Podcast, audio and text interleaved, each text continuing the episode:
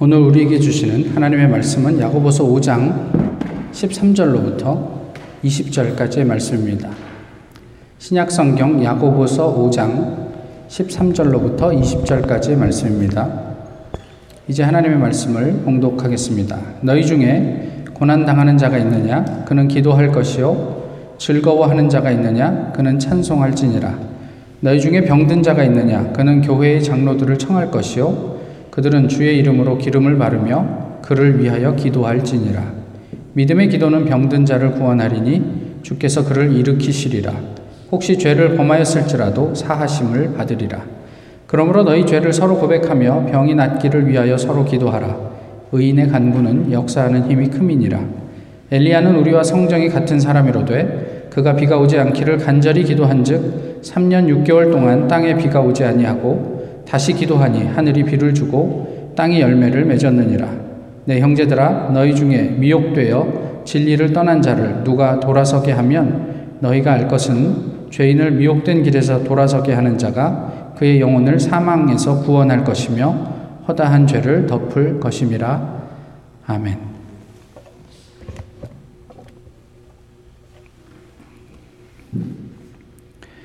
나, 나의 종교는 보디빌딩이었다. 수도승이 출세욕과 성욕과 싸웠다면 보디빌더는 그 외에도 음식과도 싸우며 생활해야 했다. 한국에서 전설의 보디빌더로 알려진 한동기 씨의 이야기입니다. 지금 현재 나이가 64세, 여전히 이렇게 어, 활발하게 현역으로 활동을 하진 않지만 그렇게 몸을 어, 가꿔야 한다고 할까요? 뭐 그러면서 지내시는 것 같더라고요. 보디빌딩을 시작한 20세 초반부터 지금 40년이 넘도록 라면이나 짜장면, 프라이드 치킨, 부침개, 햄버거, 소다, 특히 삼겹살, 뭐 이런 것들은 전혀 먹지 않는다고 그래요. 그래서 어떤 분이 이렇게 얘기를 했어요. 40년 식단 관리로 스스로를 수련한 도인이다.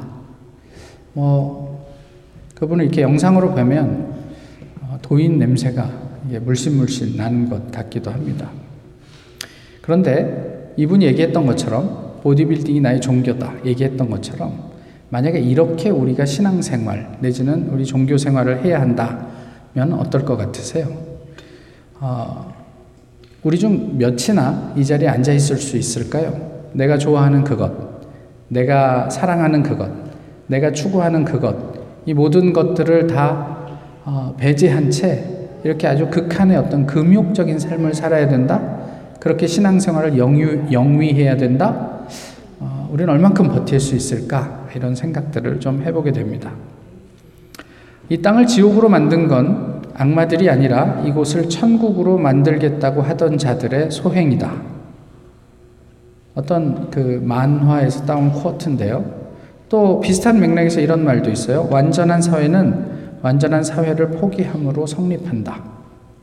어떻게 생각하십니까?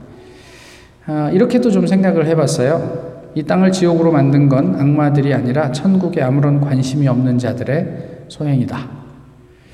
뭐 지나친 열심도 언제나 문제를 야기하지만 아, 무관심 좀 다르게 표현하면 하나님에 대한 무관심 대신 세상을 향한 어, 관심도 문제가 되지 않겠습니까?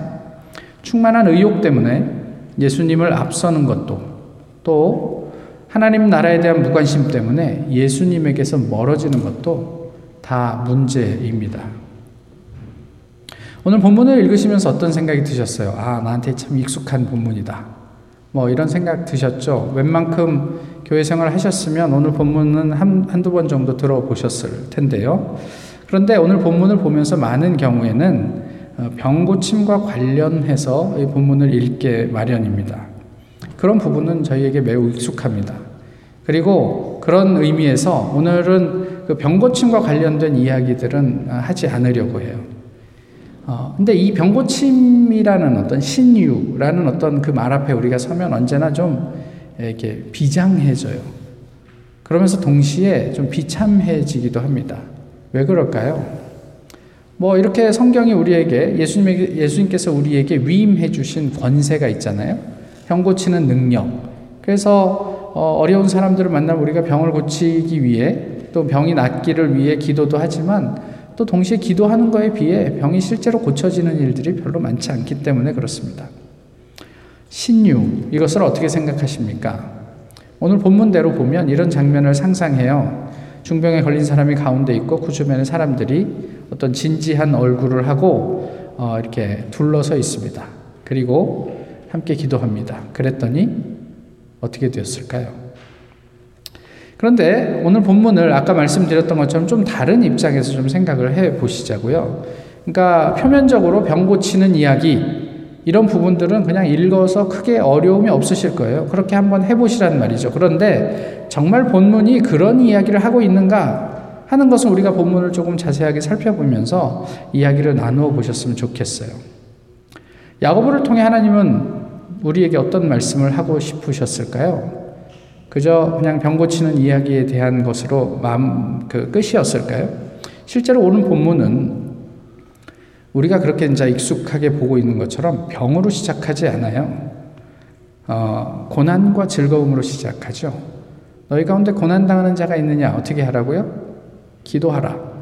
즐거워하는 자가 있느냐? 어떻게 하라고요? 찬송하라. 이렇게 시작을 하고 있죠. 그러면서 병도 함께 언급하고 있죠. 이게 무슨 의미일까 싶어요. 근데 야고보서 야고보가 편지를 시작하면서 어떤 이야기로 시작했냐면 너희 중에 여러 가지 시험을 만나거든 기쁘게 여기라 이렇게 얘기했잖아요. 오늘 본문이 그에 대한 마무리가 아닐까 싶어요.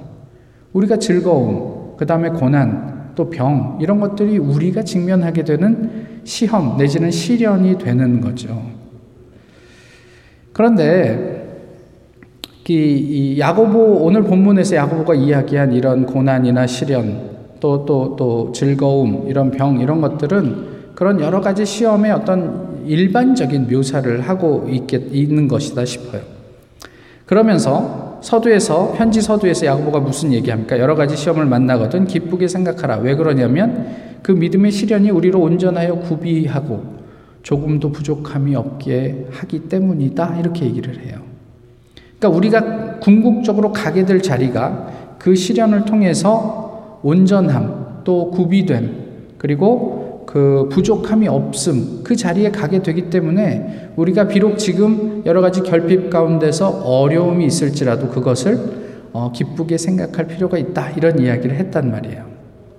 여기서 잠깐 우리가 좀 생각을 해보면 시련이라고 했는데 어, 오늘 본문에서 이야기하고 있는 즐거움이 시련이 될 수 있습니까? 즐거움을 다르게 이야기하면 우리 안에 아무런 결핍이 없어요. 그래서 너무 만족하고 감사하고 넉넉하고 그런 사람에게 찬송하라 했는데 이것이 시험이나 시련이 될 수 있겠느냐는 말이에요. 그런데 조금 더 깊이 생각을 해보면 우리가 아무런 걱정이 없을 때 오히려 그것이 더 시험이 될 때가 있죠. 사실 반대로 우리가 어려움 가운데 있을 때 하나님 더 찾죠. 걱정이 없으면 우리 뭐 하나님 뭔 상관이에요. 하나님 없어도 모든 게 잘 풀리는데. 예, 걱정이 없을 때 기도를 하십니까? 걱정이 많을 때 기도를 하십니까? 쉽게 얘기해서 앞에 시험을 앞두고 있을 때 기도 부탁을 하십니까? 아니면 아무런 이벤트가 없을 때 기도 부탁을 하십니까? 그것만 봐도 우리가 좀 잘 알 수 있지 않아요? 그렇게 보면 우리의 인생 자체가 다 시험이 될 수 있는 거예요. 그때 우리의 삶의 자세에 대해서 본문은 말씀하고 있는 거죠. 이에 대해서 한마디로 본문이 요구하는 것을 요약하면 뭐냐면 하나님이에요. 보세요. 즐거울 때 어떻게 하라고? 찬송하라고 했잖아요. 그게 뭐 누구에 대한 찬송이에요? 하나님에 대한 찬송인 거죠. 고난 가운데 있을 때 기도하라? 누구로, 누구 앞에서 기도하는 거예요? 하나님 앞에서 기도하는 거예요. 병들 때 사람들을 초청해, 특히 장로들을 초청해 함께 기도하라? 이것도 역시 하나님 앞에 서라 라는 의미의 다른 표현이란 말이죠. 병에 국한된 말씀이 아니에요. 결국 우리가 마주하는 모든 순간이 하나님과 연결되도록 하라. 이게 야고보가 자신의 편지를 마무리하면서 우리들에게 주는 말씀이죠. 오늘 본문에서 또한 조금 더 우리가 집중해야 하는 것은 본문에서 기도라고 번역된 단어가 다 똑같지가 않아요. 또 병이라고 번역된 단어도 다 같은 단어가 아니라는 사실이죠. 뭐 그렇다고 그러면 우리가 뭐 헬라어를 모르면 모르는데 그걸 알 수 있습니까? 알 수 있기가 쉽지는 않아도 또 모를 수도 없어요. 왜냐하면 조금만 더 본문을 좀 이렇게 본문에 머물러 보시면 본문이 예, 어, 우리의 기대와 좀 다른 표현을 하는 부분들이 있거든요. 조금 이따가 다시 말씀을 드리겠는데 어쨌든 그래요. 기도만 놓고 보면 본문 13절, 14절, 17절, 18절에서 얘기하는 기도는 같은 단어입니다. 근데 15절과 16절은 비슷한 단어이지만 다른 단어예요. 그래서 13, 14, 17, 18절에서 나온 기도는요, 어떤 방향이 있는 기도예요. 그래서 특별하게 하나님을 향해 기도하는 것을 의미할 때 이 단어를 썼단 말이에요. 우리가 일반적으로 기도라고 할 때 생각되는 단어가 이 단어예요. 그런데 15, 15절과 16절에서 하는 기도는요, 그냥, 그냥, 예, wish, 영어로 하면 그런 정도? 한국말로 번역하자면 소원 또는 서원. 어, 이렇게 번역을 해서 이해하면 만약에 이 두 단어를 구분해서 사용했을 경우에 이렇게 구별을 하면 우리가 좀 더 본문을 이해하는데 도움이 되겠다 아, 싶은 거죠. 그러니까 전자는요 하나님을 향해 하는 기도라는 의미이고 후자는 나중에 얘기한 것은 우리 인간의 소망을 위한 행위로서의 기도. 그러니까 뭐 아주 다른 의미는 아니에요. 그래서 오해하지 마실 것은 이게 어떤 게 더 진실한 기도고 중요한 기도의 단어냐 이런 구분은 의미가 없습니다. 다 비슷한데 어디에 조금 더 중심을 두고 이 기도에 대한 이야기를 하는가에 따라서 좀 단어를 구분해서 사용을 했다 뿐입니다. 병도 다른 단어가 나오는데 14절에서는 아, 병든 자가 있느냐 이럴 때 여기 14절의 병은 허약한 자, 아, 그래서 그냥 그, 런 의미에서 병든 자이기도 한데요. 빈곤한 자의 의미도 그 속에 있어요. 그리고 15절에서는 이 병은 과로하다라는 뜻이에요. 그러니까 그, 그걸 좀 풀어보면 과로로 인해서 허약해진 사람을 15절의 병이라는 단어가 의미하는 거예요. 그러니까 14절과 15절은 이 병에 대한 어떤 접근이 조금 다르죠. 14절은 그러니까 육체적인 병도 포함을 하면서 우리가 가지게 되는 모든 결핍, 정서적, 뭐 영적 또는 어떤 뭐 육체적 내지는 뭐 그런 어떤 상황적인 그 모든 결핍을 포괄하는 그런 그런 의미이고요. 15절의 이야기는 좀 더 이렇게 과로 때문에 이렇게 심신이 상한 사람들을 의미한다고 이렇게 이해하시면 좋을 것 같아요. 아, 그러니까 15절을 다시 번역해 보면 믿음의 소원은 세상에 찌들어 지친 영혼을 구원한다. 이런 이야기예요.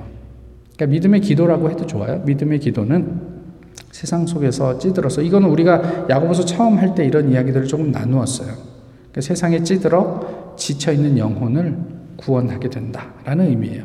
그러므로 너희는 죄를 서로 고백하며 죄에서 자유롭게 되고 온전하게 되기를 소원하라. 그러니까 이게 병난드는 의미가 단순하게 우리가 육체적인 질병으로부터 회복된다라는 의미만을 가지고 있는 게 아니에요. 오늘 본문이 이야기하는 것은 구원을 포괄하고 있는 내용을 담고 있어요. 여기서 의인의 간구라고 할 때 간구는 아까 말씀드렸던 좀 다른 단어인데, 그러니까 두 개와 다른 기도를 얘기할 때 얘기했던 두 개와 다른 단어인데, 이거는 이제 소원이나 서원 쪽으로 이해하시는 게 본문의 맥락상 좀 더 어, 그 좀 부드러운 것 같아요. 근데 여기까지 우리가 좀 읽고 보면은요, 어, 공동체성에 대한 이야기들을 본문이 하고 있구나라는 것들을 좀 생각을 하게 돼요. 그러니까 단순하게 우리가 삶에 개인적으로 부딪힌 어떤 문제에 대한 이야기를 하는 게 아니라 아, 이 본문을 통해서 공동체가 무엇인지에 대한 이야기를 하고 있어요. 두 가지인데요. 하나는 교회 공동체성을 이야기를 해요. 14절에서 16절의 말씀인데 장로들을 청해서 함께 기도한다? 그렇게 하십니까? 예. 뭐 감기 걸렸을 때 장로님들 와서 기도 좀 합시다. 뭐 이렇게 얘기 안 하시죠. 그건 좀 부담스럽죠. 왜 부담스럽죠? 감기 그까이 거 이렇게 해서 부담스럽습니까? 예, 코로나 걸렸는데 부르실 수 있겠어요? 병원에도 못 가는데, 가족도 못 가는데, 이거 뭐 어떻게 이해해야 됩니까? 뭐 이런 거예요. 어, 제가 한국에 가면, 이 녹음이 돼서 혹시라도 저희 가족들이 볼까봐 부담스럽긴 하지만 한국에 가면 제 동생 내외나 저희 부모님이 가끔 저희 조카들이 열나고 아플 때 어, 신목사, 너 목사니까 와서 기도 좀 해라. 무슨 기대를 갖고 저한테 기도하라 그럴까요? 목사가 기도하면 좀 낫지 않겠니? 뭐 이런 기대를 가지고 기도하라 그러지 않으실까요? 근데 저는 저희 집에서 목사이긴 하지만 그냥 자연인 신상원이잖아요. 근데 이제 목사로 기대를 받는 게 상당히 부담스럽더라고요. 그래서 이제 기도하라 그러면 어떻게 해야 되죠? 뭐 기도하라는데 하면 되죠. 뭐 그 어려운 일은 아니에요. 그런데 그런데 뭔가 이렇게 예, 목사니까 은사 있는 사람처럼 기도해야 할 것 같고 또 그래서 나아야 할 것 같은 그런 부담, 은근한 프레셔가 제가 이제 저 스스로 느끼는 프레셔죠. 그리고 또 한편으로는 제가 보니까 그냥 열 애들 열 나는 게 무슨 뭐 큰일입니까? 그냥 약 먹고 며칠 있으면 낫는 거 아니에요? 그런데 굳이 자연인 신상원을 동원해서 뭔가 이렇게 주술적인 행위를 하나? 뭐 이런 뭐 꼭 그런 건 아닌데요. 그, 그런 마음 때문에 약 먹으면 나을 것 같은데 이런 마음 때문에 좀 이렇게 주저하게 되기도 합니다. 더 근본적인 것은 제가 부끄러움이 많아서 남들 앞에 나서서 기도하는 것을 참 힘들어하죠. 예, 그런데 목회를 하고 있어요. 이게 참 은혜가 아닐 수 없습니다. 어쨌든 그렇습니다. 그런데 본문은요, 그런 의미로 말씀하는 게 아니에요. 16절에서 얘기하는 죄를 고백하는 것, 이것은 어떤 의미일까요? 그게 가능하긴 할까요? 혹시 여기 계신 분들 중에 누구라도 내가 내 마음속에 지은 죄를 옆에 있는 누군가에게 정직하고 진실하게 고백해 보신 적 있어요? 최근 한 달 동안?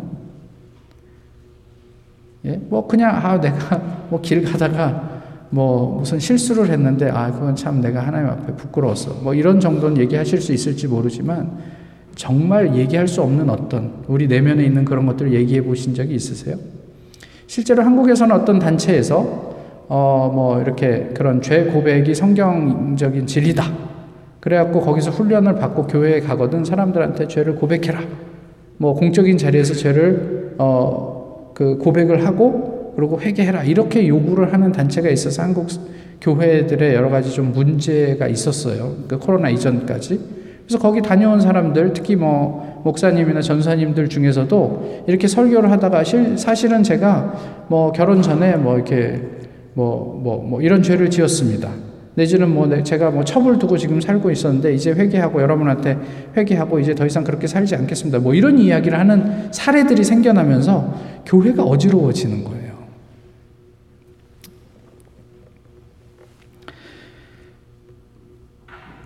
그런데 이런 의미의 어떤 죄 고백이 아니고요. 사실 저희가 여기서 정말 중요하게 생각해야 될 게 뭐냐면 얼마나 친밀하면 그게 가능하게 될까 이거란 말이에요.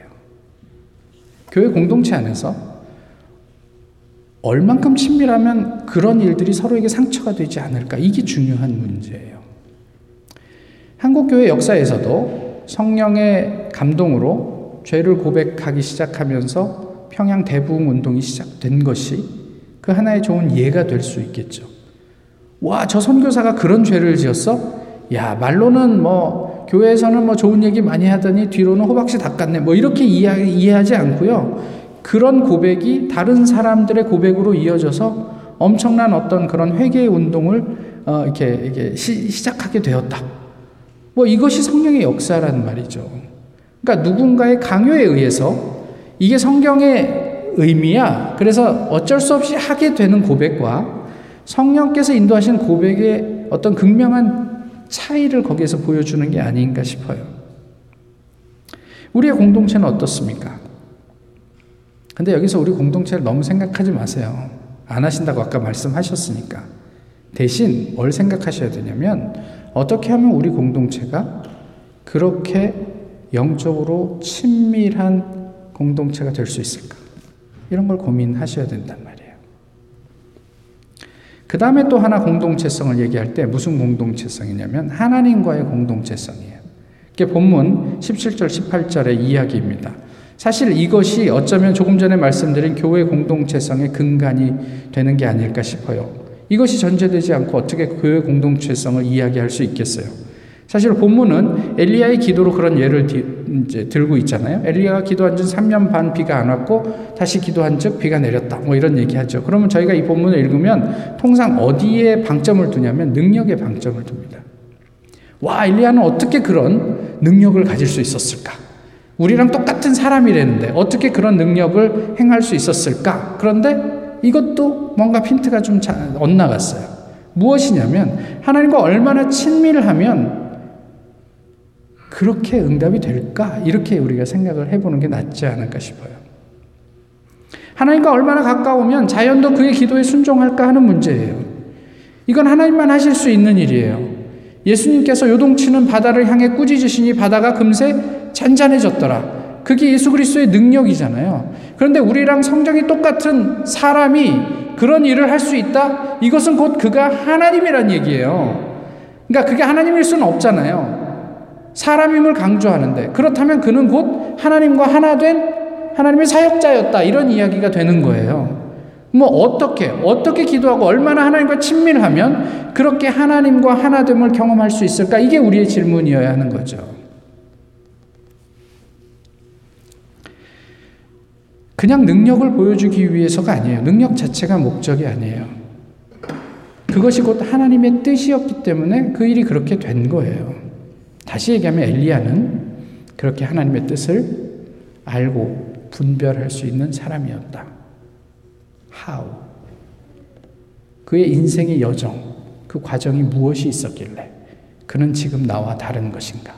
이게 궁금하셔야죠. 이게 오늘 본문의 의미입니다. 하나님께서는 우리에게 기쁘면 찬송하고 권고하면 기도하고 특히 병이나 그 외에 어떤 결핍이 있든지 교인들과 더불어 함께 간구하라 이렇게 말씀하셨습니다. 이것은 무엇보다도 하나님과의 깊은 교제나 친밀한 만남이 전제가 된다고 말씀을 드렸죠. 이것이 16절 의인의 의미예요. 그러니 그런 사람, 곧 의인의 간구는 역사하는 에너지가 클 수밖에요.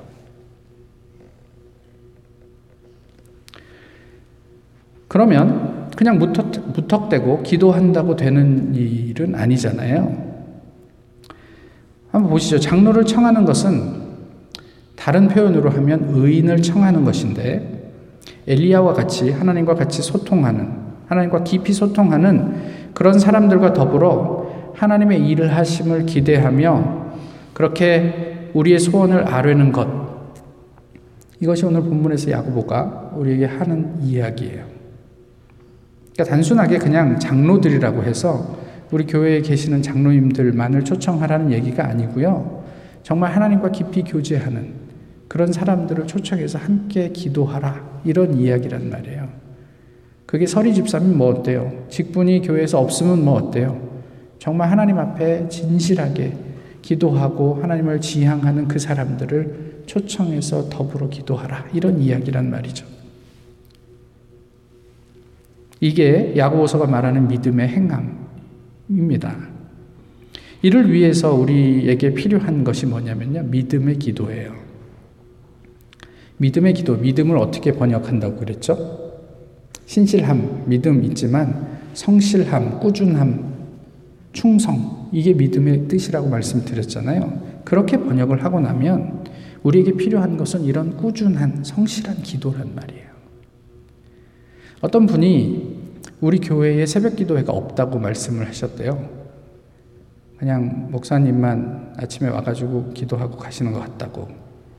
근데 그렇습니까?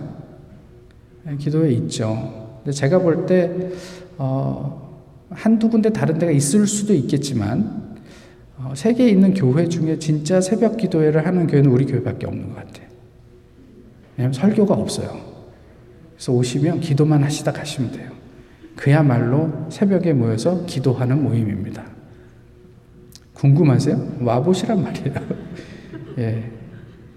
와보시지도 않고, 나에게 익숙한 그런 포맷이 아니기 때문에 기도가 없다? 그런 건 아니잖아요. 예, 우리 교회 새벽 기도회는 있습니다. 매일 아침 6시 반. 예. 문이 잠겨 있으니 미리 연락을 하셔야 들어올 수 있는 방법을 알려드릴 수 있어요. 매우 성실하게 기도하는 지체들이 있어요. 꼭 교회에 모여서만이 아니고 어, 곳곳에서 기도하는 모임들이 있어요. 예, 이것이 오늘 본문을 통해서 우리에게 요구되는 어떤 그런 것들이에요. 그런데 문제는 이거예요. 기도 왜 하세요? 병 나으려고, 예, 시험 잘 보려고, 또 뭐 인생 편하게 살려고, 뭐 이렇게 기도하세요? 오늘 본문이 병 낫는 문제에 대한 내용이 아니라는 것은 15절에 아주 잘 나와 있죠. 예? 그렇게 하면 어떻게 된다고요? 병자를 구원하게 될 것이다. 이렇게 얘기하잖아요.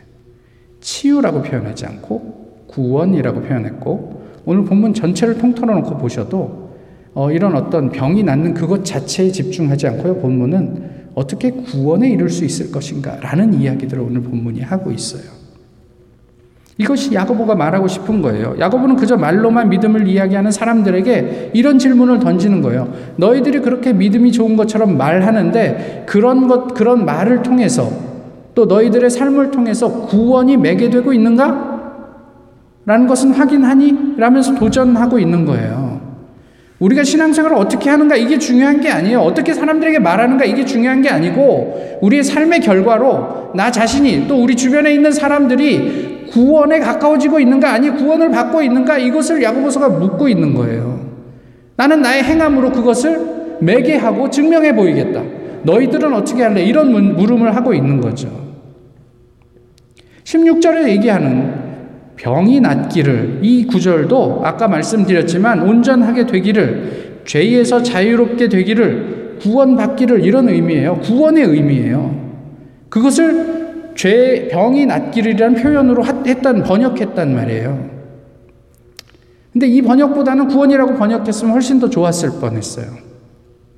본문은 거기에 관심이 있어요. 그러니까 우리의 믿음의 목적은 어디예요? 구원이에요. 회복이에요. 자유함이에요. 우리 신앙생활의 결과가 이전보다 더 자유로워지는가? 더 회복하고 있는가? 더 완성되고 있는가? 하나님께서 우리를 창조하신 그때의 모습으로 더 복귀하고 있는가? 이런 이야기를 하고 있는 거예요.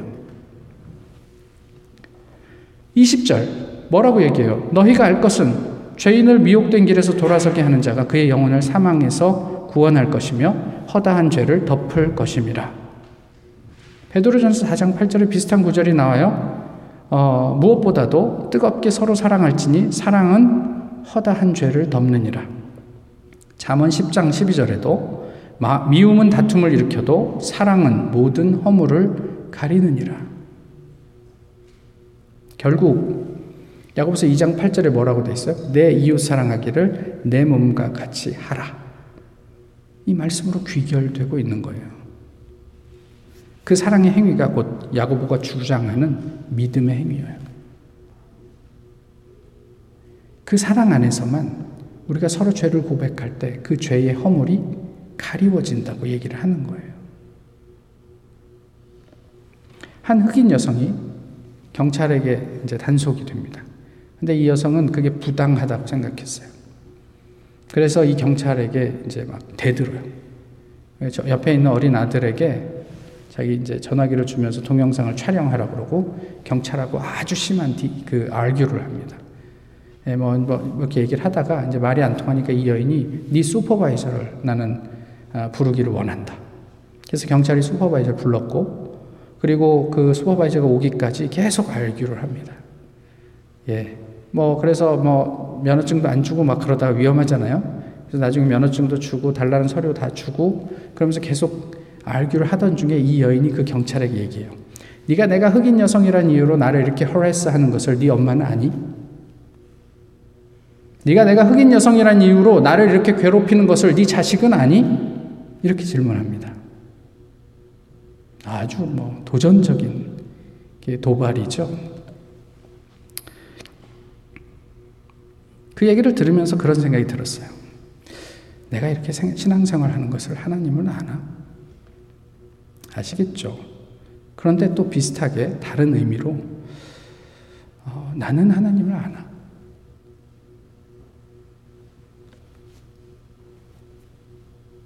여러분, 하나님은 아십니까?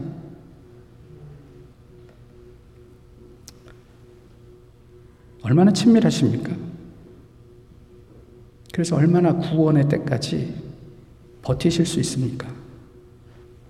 우리가 인내에 대한 이야기를 많이 했어요. 아, 야고보서 아주 중요한 주제 중에 하나죠. 확고하게 버티고 서서 믿음의 기도, 성실하게 기도하는 그 사람이 구원을 받습니다. 하나님과 친밀한 사람이 자유롭게 됩니다. 뜨겁게 사랑하는 우리가 온전하게 된다. 성경은 그렇게 우리에게 말씀하고 있습니다. 세파에 지쳐 허약해진 이웃에게 우리가 나누는 냉수 한 그릇, 빵 한 조각, 그 지극히 평범한 행위가 그들에게는 때때로 환대로 또는 우정으로 돌봄으로 또 그들과 함께함으로 경험되면서 그들이 그것이 그들을 구원의 자리로 인도하게 될 것이다. 이 오늘 본문이 이야기하고 있는 내용이에요. 비장하고 원대한 그래서 듣는 사람들이 들으면 와 하는 뭐 이렇게 되는 게 아니에요. 그 대신 오히려 누구도 주목할 필요가 없는 모든 사람이 영위하는 그냥 평범한 일상의 행위가 우리의 믿음의 깊은 표현이 되기를 바랍니다. 어, 저기에 무슨 사고가 있었대. 그럼 우리가 모금합시다. 이게 나쁜 건 아니에요. 누가 들으면, 와, 너네가 그렇게 했어? 정말 잘했다. 이렇게 집중받는 일뿐만이 아니라, 그냥 우리의 일상. 그래서 아무것도 아닌 것처럼 느껴지는 그것. 너무나도 그냥 평범한 일상. 빵 한 조각 주고 내가 마시는 물 한 모금 같이 나눠 마시는 그것. 그것을 통해서 우리의 삶이 정말 그 내 이웃을 내 몸과 같이 사랑하는 하나님의 사랑을 구현해 낼 수 있도록 하라. 이게 야고보가 주장하는 이야기예요. 너희는 왜 이벤트만 하면서 사니? 이런 얘기예요. 내 몸을 어떻게 사랑하세요? 늘 이벤트 하면서 나에게 뭔가를 막 상을 주고 그러세요? 그러지는 않을걸요? 내 몸을 사랑한다는 것은 내 몸에 해가 되는 것을 제한하고 내 몸에 유익한 것을 공급하는 것을 의미하지 않아요? 그것은 우리가 물을 마시는 행위, 때마다 밥을 먹는 행위, 운동을 하는 행위, 이 모든 것들이 포함이 되는 거죠. 그런데 왜 우리는 신앙은 이벤트로 그 어떤 질을 평가하려고 하느냐 말이에요. 그러시지 말라. 이런 얘기예요. 가장 인간적인 것이 가장 신적인 것임을 잊지 마십시오. 가장 일상적인 자리가 하나님을 가장 깊이 경험하는 자리임을 기억하시기 바랍니다. 기도하겠습니다. 귀하신 주님, 오늘도 저희 함께 주님 앞에 예배하게 하심을 감사합니다. 말씀하신 대로 우리의 삶을 통해, 일상의 삶을 통해 주님의 사랑이 드러나며 어, 우리 주변에 있는 이웃들과 또 귀한 공동체와 더불어 하나님의 나라를 공유하는 저희 모두가 되게 하옵소서. 예수 그리스도의 이름으로 기도하옵나이다. 아멘. 찬송가